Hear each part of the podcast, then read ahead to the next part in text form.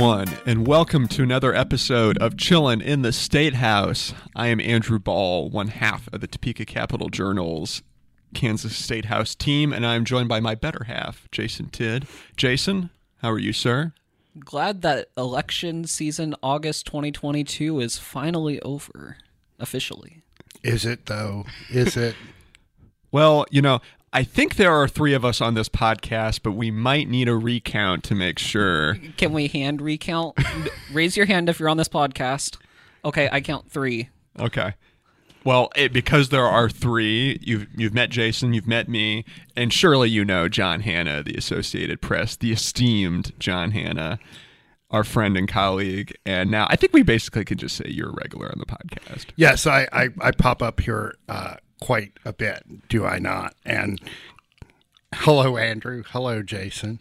Well, we're we're happy for you, uh, Mazel Tov. Your daughter is getting married this week. Yes, on Friday, my daughter is getting married, so she will have a better half, or she will be the better half. I don't I don't know what how to put that. Well, Jason is getting married at some point in, in Next the summer. medium term future, so he has a better half. It's just me without. So, Yeah, you got to get on the stick, Andrew. um, I don't quite know how to transition from that into the recount, so I'm not well, even going to try. I, I want you to understand that you should resist societal expectations. You know, back back in the day, uh, when I was your age, back in the Jurassic age, there was an expectation that you'd be married and have a have a couple of kids by 28, 29. You know, you know what my expectation is for elections. That usually within a few days of the election, the election cycle is usually kind of like done and dusted, right? You know, in Kansas, you go through the the um, the the important process of canvassing the results and adjudicating any provisional ballots. But they didn't stop there this year, did they, Jason? No, that that long sigh it tells is it- not quite it as all. long as the process.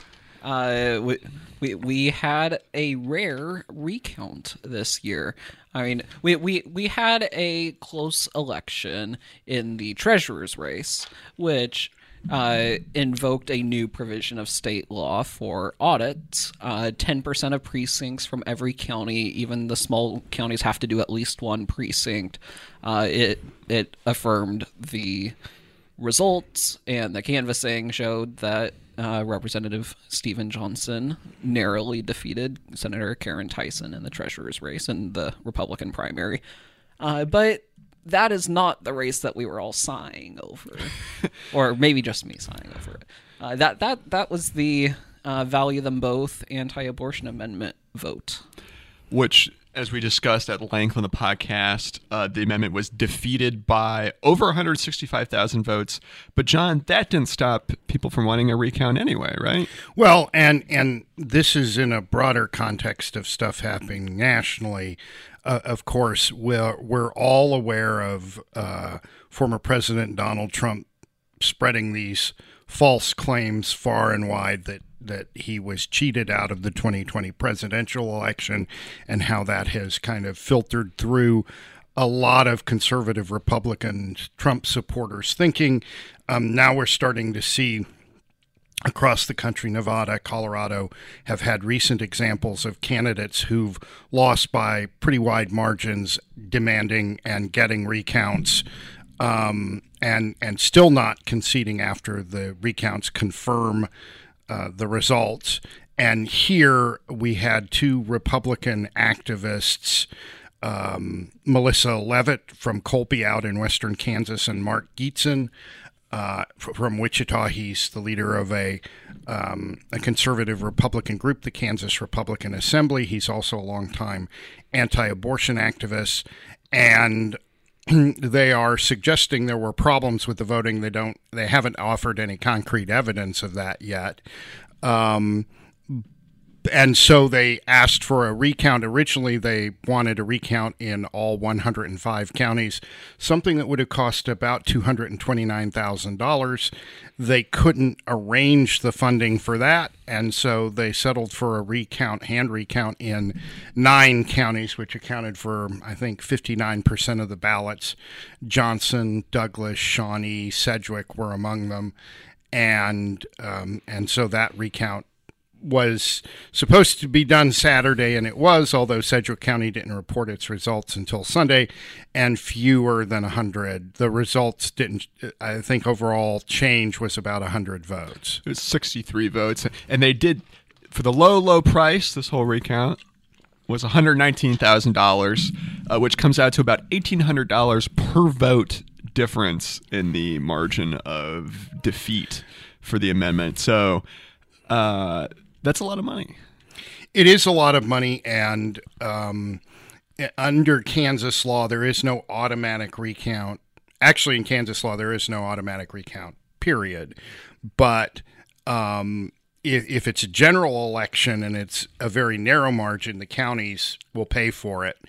Um, if it's a primary, no matter how narrow the margin, um, the person who wants the recount has to pay for it, has to put up a bond, and then the counties will pay if the overall result, who won and who lost, flips.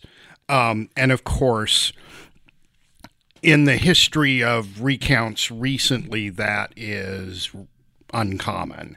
And there is literally no precedent for uh, a, a, vote that was decided by 165,000 votes flipping. Um, and so. Uh, and, and just because any votes changed doesn't mean that there is any kind of fraud in the system. Uh, I went to the Shawnee County uh, here in Topeka where they uh, canvassed, well, where they affirmed the recount. Uh, and the change here was that the yes side picked up three votes, the no side picked up 16.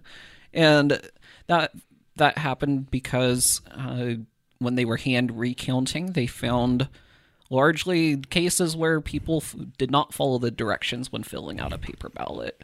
Uh, there were cases of people circled the word yes or no instead of coloring in the oval like they're supposed to there were cases of people using a light pencil instead of a pen to fill in the oval, and the machines typically pick up the pencil anyway. Uh, but in this case, the pencil was too light, so it didn't get picked up. And that that is a matter of when hand recounting, they judged the intent of the voter, and it was clear, and they could change the totals in that fashion. But it, it the machines work the way they were supposed to. Uh, there's no fraud.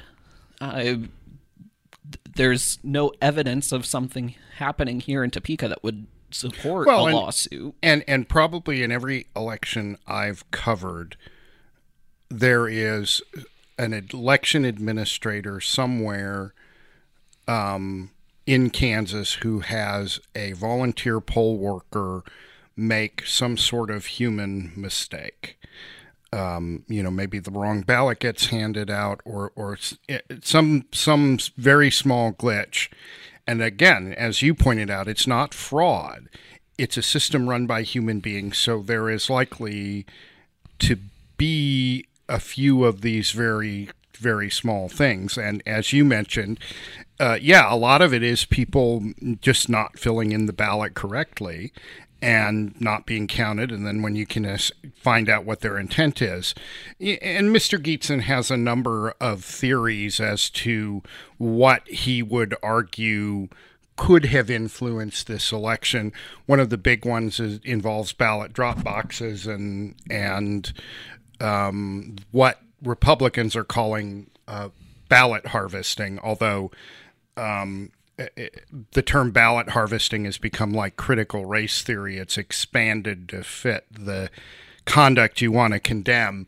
In this case, he means people uh, picking up 11 or more ballots, which is now uh, for voters, not themselves, which is now illegal under Kansas law, and stuffing them into these ballot drop boxes. Well, uh, I talked to Jamie Shew in Douglas County, uh, who said if you get a case like that, what you do is you look at the ballot envelope. Ballots are in a sealed envelope and it's signed by the voter and it's supposed to be signed by the person who's delivering the ballot. What you do, he said, is you look at that and if the voter is actually a registered voter and they got a ballot and they wanted it turned in and that's their signature, then the ballot counts because it's a legal vote. Now, then you have the side question of the person who delivered it and whether they violated the law or not. But it, that doesn't, in his argument would be that doesn't make the ballot itself improper. It's the the method of delivery. But you know, his argument is is that Scott Schwab wasn't following the law by not enforcing that requirement, and uh, again, we don't we don't have concrete we don't have any evidence of that. Um, I mean, he's got a theory, but No, Andrew, there are some confusing aspects of the law that Scott Schwab, the Secretary of State, had to weed through, and not everybody agrees with his interpretations.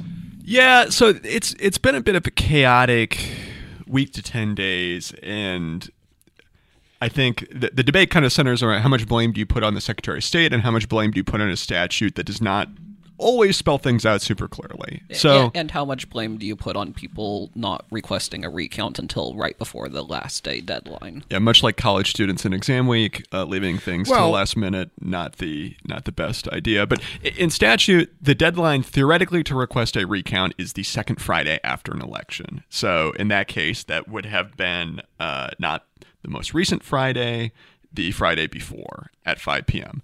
Now, all parties uh, who requested recount submitted a written request by that time, but they did not pay a bond, uh, like John said, to kind of front the cost of the recount. And the Secretary of State's office said, well, we're still gathering cost estimates from counties, which is reasonable. Kansas has 105 counties. That's a lot of election uh, offices to have to ring up and give an estimate on and how some much. of them in some of them, particularly the most populous counties, are still canvassing. They're still Right. looking at provisional ballots, and so they're in the middle of something that's keeping them busy. which is also a whole other dynamic of the law where in some cases you could be forced to request a recount before all the counties are done canvassing something that the legislature has also not addressed Well, and then it's also the law is also uh, wonderfully unspecific about what a what what constitutes a proper bond. right or how you pay for instance in this case the people requesting the abortion amendment recount paid by credit card uh, interesting i, I Well, don't think i've ever put a recount on my chase card but you know Well, um, and the other interesting thing is. Uh, when it comes to a proposed constitutional amendment, any registered voters can ask. Any registered voter can ask for a recount. which is really I think where the confusion or where the where the unique brew of issues that prop popped up really stemmed from because normally it's just the campaigns that are having to make these decisions but but the so the statute says if you want to file a recount you have to do so by 5 p.m. on that second Friday well it, they basically the the abortion amendment requesters had until 5 p.m. on that following Monday to come up with the money. So they finally somewhere in there got a firmer cost estimate and had to come up with the money. They guess didn't have the money, so they went for that narrowed down request. And the reason this matters is because some people say that well there's no real room for there's no imagination in the statute for having to come up with a cost estimate and them taking that extra time. And the statute also says that the counties get five days from when that request is filed to complete the recount, which most people I talk to interpret it as five days from the Friday. So you do, you take your hand out, you go Friday, Saturday, Sunday, no, Sunday, Monday, Tuesday, Wednesday. Saturday, Saturday, s- Saturday, Sunday, Monday, Tuesday, Wednesday. It's been a long couple of days. Um, so five days ending at the close of business on Wednesday. Well, instead, 5 p.m. Wednesday, actually. yeah, right. And the way the Secretary of State's office said is like, well, the recount request was not fulfilled completely until 5 p.m. on Monday. So they gave five days from that date. So we go back to our hand, and maybe I'll get it right this time Tuesday, Wednesday, Thursday, Friday, Saturday. Theoretically, Saturday is now when the counties had to. And, you know, you could argue this is semantics, but given the, you know, if you're being generous, confusion, if you're being more cynical, willful misinformation that is being uh, debated about elections, these kinds of things do matter because they do get at people's understanding and confidence in what is a basic tool of the election process, a recount. And especially in this case, uh, some people could make the case that the Republican Secretary of State changed election law, or at least reinterpreted it to how he wanted to define uh, when the filing was done and when the five days came up. And in the past years, we've heard a lot of uh, talk over how Supreme Courts or bodies other than the state legislatures well made laws or changed laws related to elections. Well, that is an interesting argument. There's also always a long-standing argument in legal circles, courts everywhere that the law has to be able to work in a practical sense. And and the the Secretary of State's argument was, you know, we had this kind of we had one law that was changed in 2018 uh, to um, give people three more days to submit them to mail in their ballots. That led to four extra days for counties to canvass the vote. And in the midst of doing all that, the legislature didn't change the recount statute. The Secretary of State went back and tried to get them to change the recount statute in 2019, and the legislature did not. And so where do, where does that where does that leave things? And I think where from the statements from the Secretary of State's office is they were interpreting things to be uh, accommodating to the people seeking the recount, which in the history of election law contests, you are more likely to be sued if you're more restrictive. Um, but of course, uh, based on the comments from Mr. Gietzen about the recount, um, he's planning on filing a lawsuit to ask for a statewide recount. Uh, it will be interesting to see how a judge deals with that because clearly that demand would be coming after the deadline, and the deadline is set in statute, whichever deadline you think is the in, one. In recent court history, uh, Scott Schwab hasn't had a whole lot of success, but Mr. Gietzen has had even less success. Uh, he had a lawsuit filed in Sedgwick County in the lead up to the election trying to remove ballot drop boxes that how long did it take to get dismissed? 5 minutes. Well, he the the judge found that he didn't have standing to bring the lawsuit because he couldn't prove he had suffered a cognizable injury from the mere existence of these ballot drop boxes. What it how are you injured by this? You're not using them. Um, you don't have any evidence that something happened, you have a theory again that something could possibly might happen.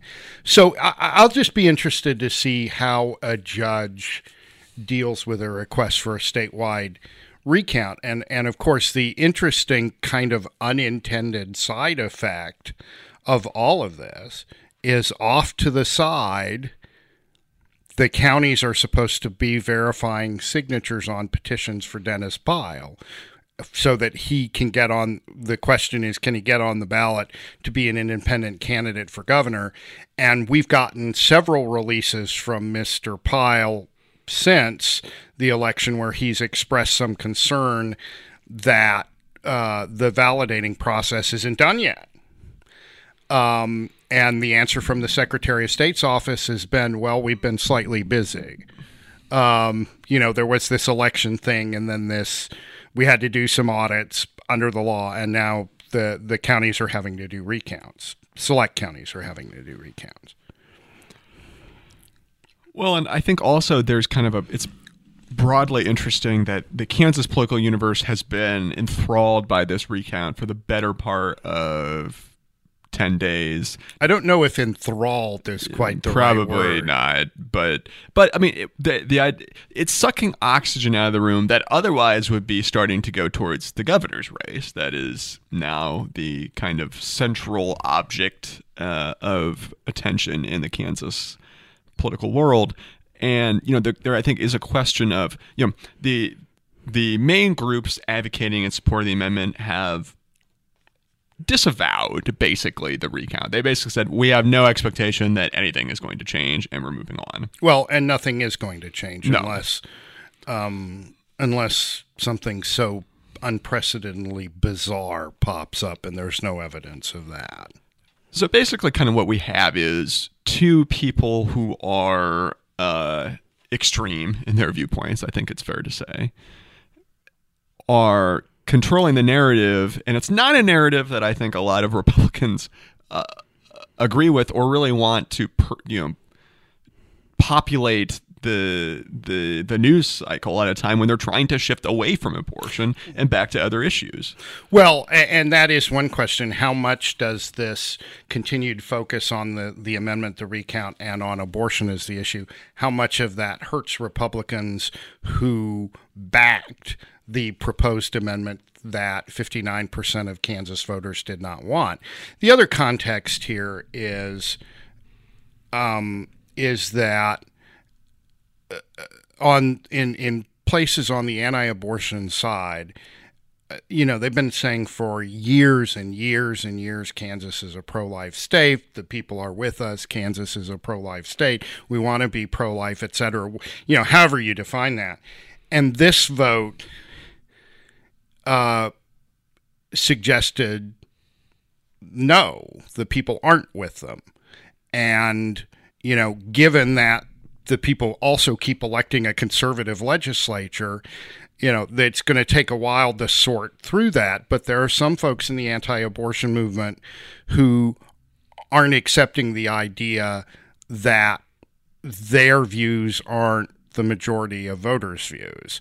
And so you know there is some question they're they're trying to question whether this vote was particularly legitimate. And that's that kind of seems to be uh, in some quarters what's underlying this desire to question the results. You know, it's like, well, no, voters can't not want a ban on abortion or most abortions. Well, that's I- what we thought they wanted. the the perspective from some of the uh, larger, more established groups has been not that the election was fraudulent; it was that the voters were misled by television ads or the media, or that they misunderstood the amendment that they wrote, uh, and th- they have not embraced an idea, the idea of fraud. Uh, it was not something that was brought Well, up. Well, at least the not election night. electoral fraud. I mean, I think they would tell you. I don't know that they'd use the word fraudulent, but they've they've argued that the no sides ads were misleading. Now, of course, the no side will tell you that the the uh, misleading ads were from the yes side, uh, in that they suggested that if you didn't vote yes, you know, Kansas would have you know wide open abortion on demand. their their perspective can be boiled down to uh, they think Kansas voters will have buyer's remorse, not that voters didn't actually vote the way they voted. Well, and it is possible in four or 10 years that voters may take another look at the landscape and what how abortion is being regulated in Kansas and want to do something different. The issue for, as we have discussed, the issue for the yes side was that the idea that the leg if this amendment passed had passed that the conservative led legislature would step in and pass pretty strong restrictions or even a ban on am- most abortions that from the voters we talked to, that seemed a plausible scenario. Um, I mean, for one thing, it's been happening in multiple states across the South and the Midwest. And, you know, the voters who voted no did not want that. Well, and I would say where we go from here uh, is we move on to the next election cycle, but. And I'm not necessarily going to focus on this per se, but Gietzen, he said he's filing a lawsuit. He wants to mirror what has been done in other states, basically going door to door to try and see if you know a person who voted lives where they say they did and voted as they purportedly did.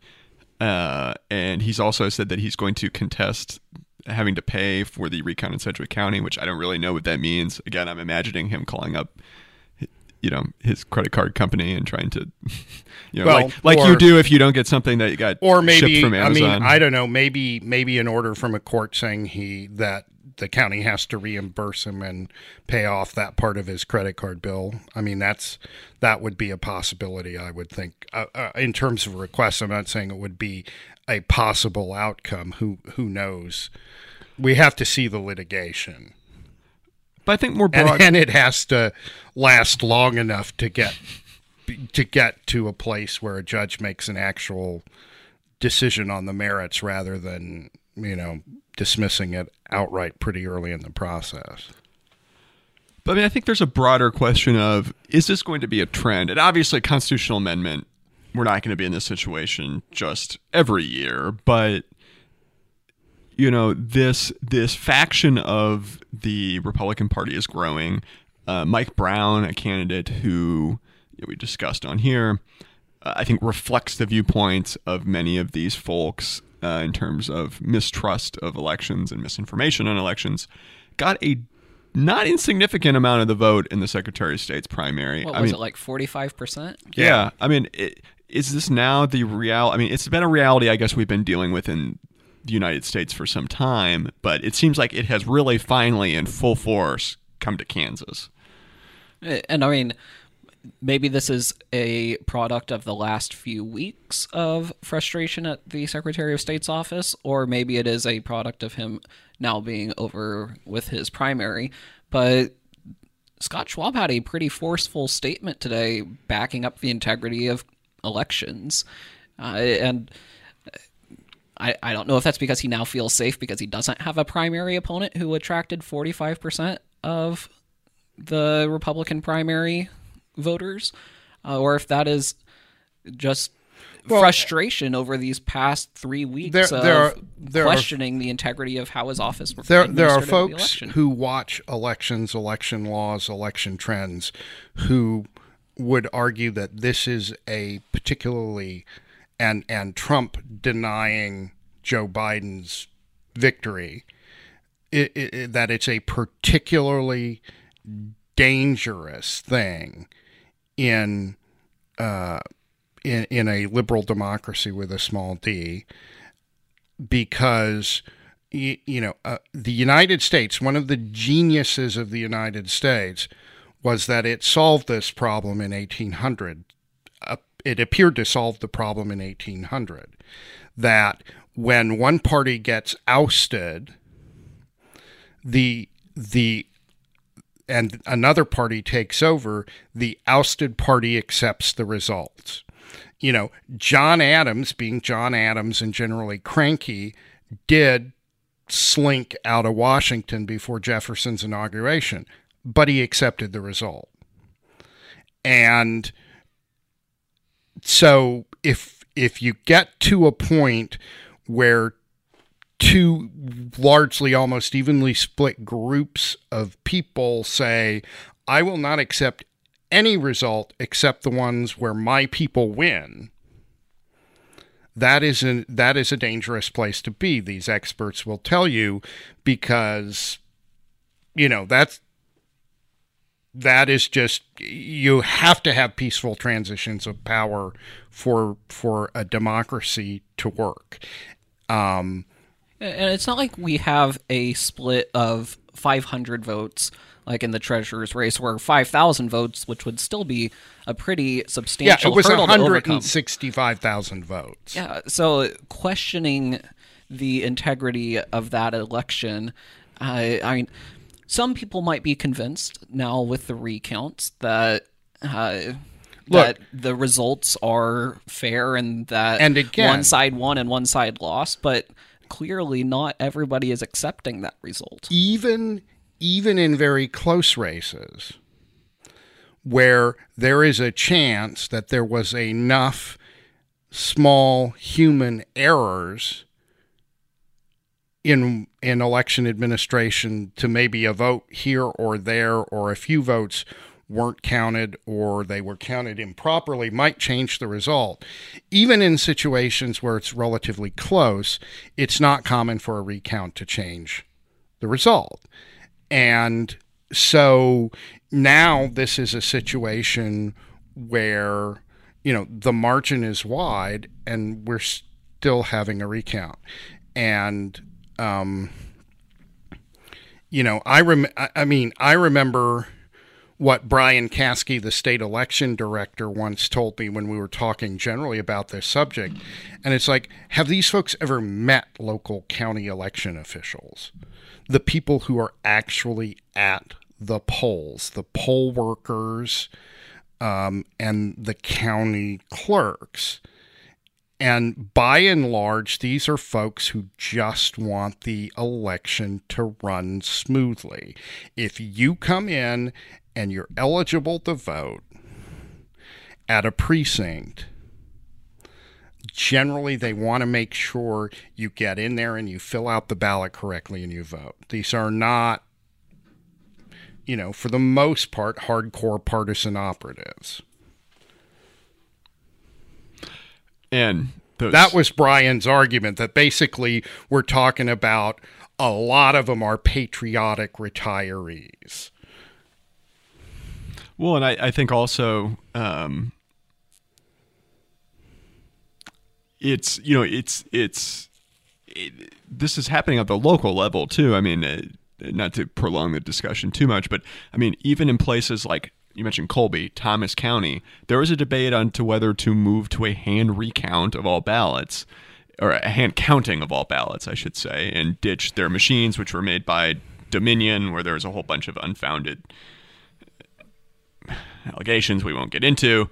You know, Thomas County, Kansas is pretty conservative. So is Graham County, Kansas, where a similar debate played out. These are places that President Trump won, uh, former President Trump won with well over 80% of the vote, and we're still having these debates. And, um, you know, I think a lot of local, a lot of local county clerks are uh, are a little weary. Uh, Well, certainly in the nine counties that did the hand recount. and the, last danger the danger is is that you know i remember the story you wrote about thomas county and and the sense that the county clerk uh, had gotten more than she bargained for well at what point does it get to be a problem when you know people who do the work at polls and county clerks county clerks say you know i've had enough of this i'm going to retire um, and it's hard to get somebody to run for county clerk.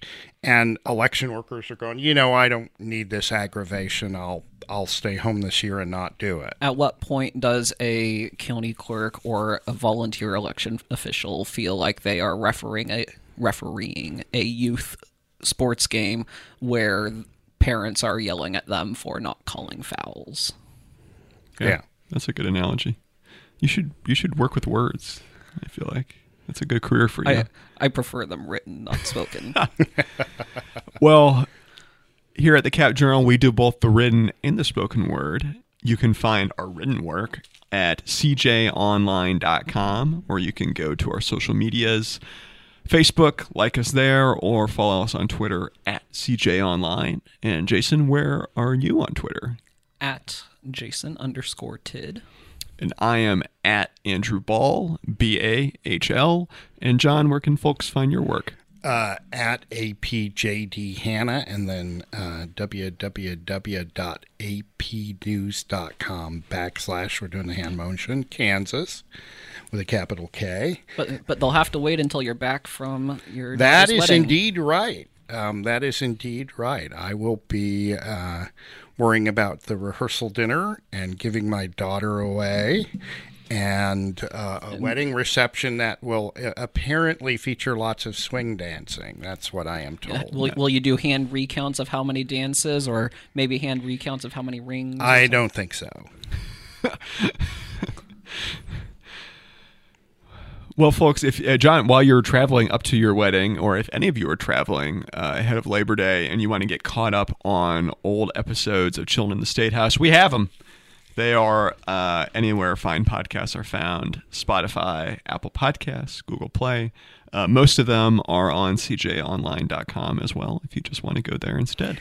And you know, if you're if you're using your uh, uh, iPhone to play podcasts, they'll just play one after the other as you drive across the countryside. So you get the dulcet tones of of the three of us, uh, you know, and I think that's that's not a bad deal. Jason, Andrew? John, Jason, Andrew.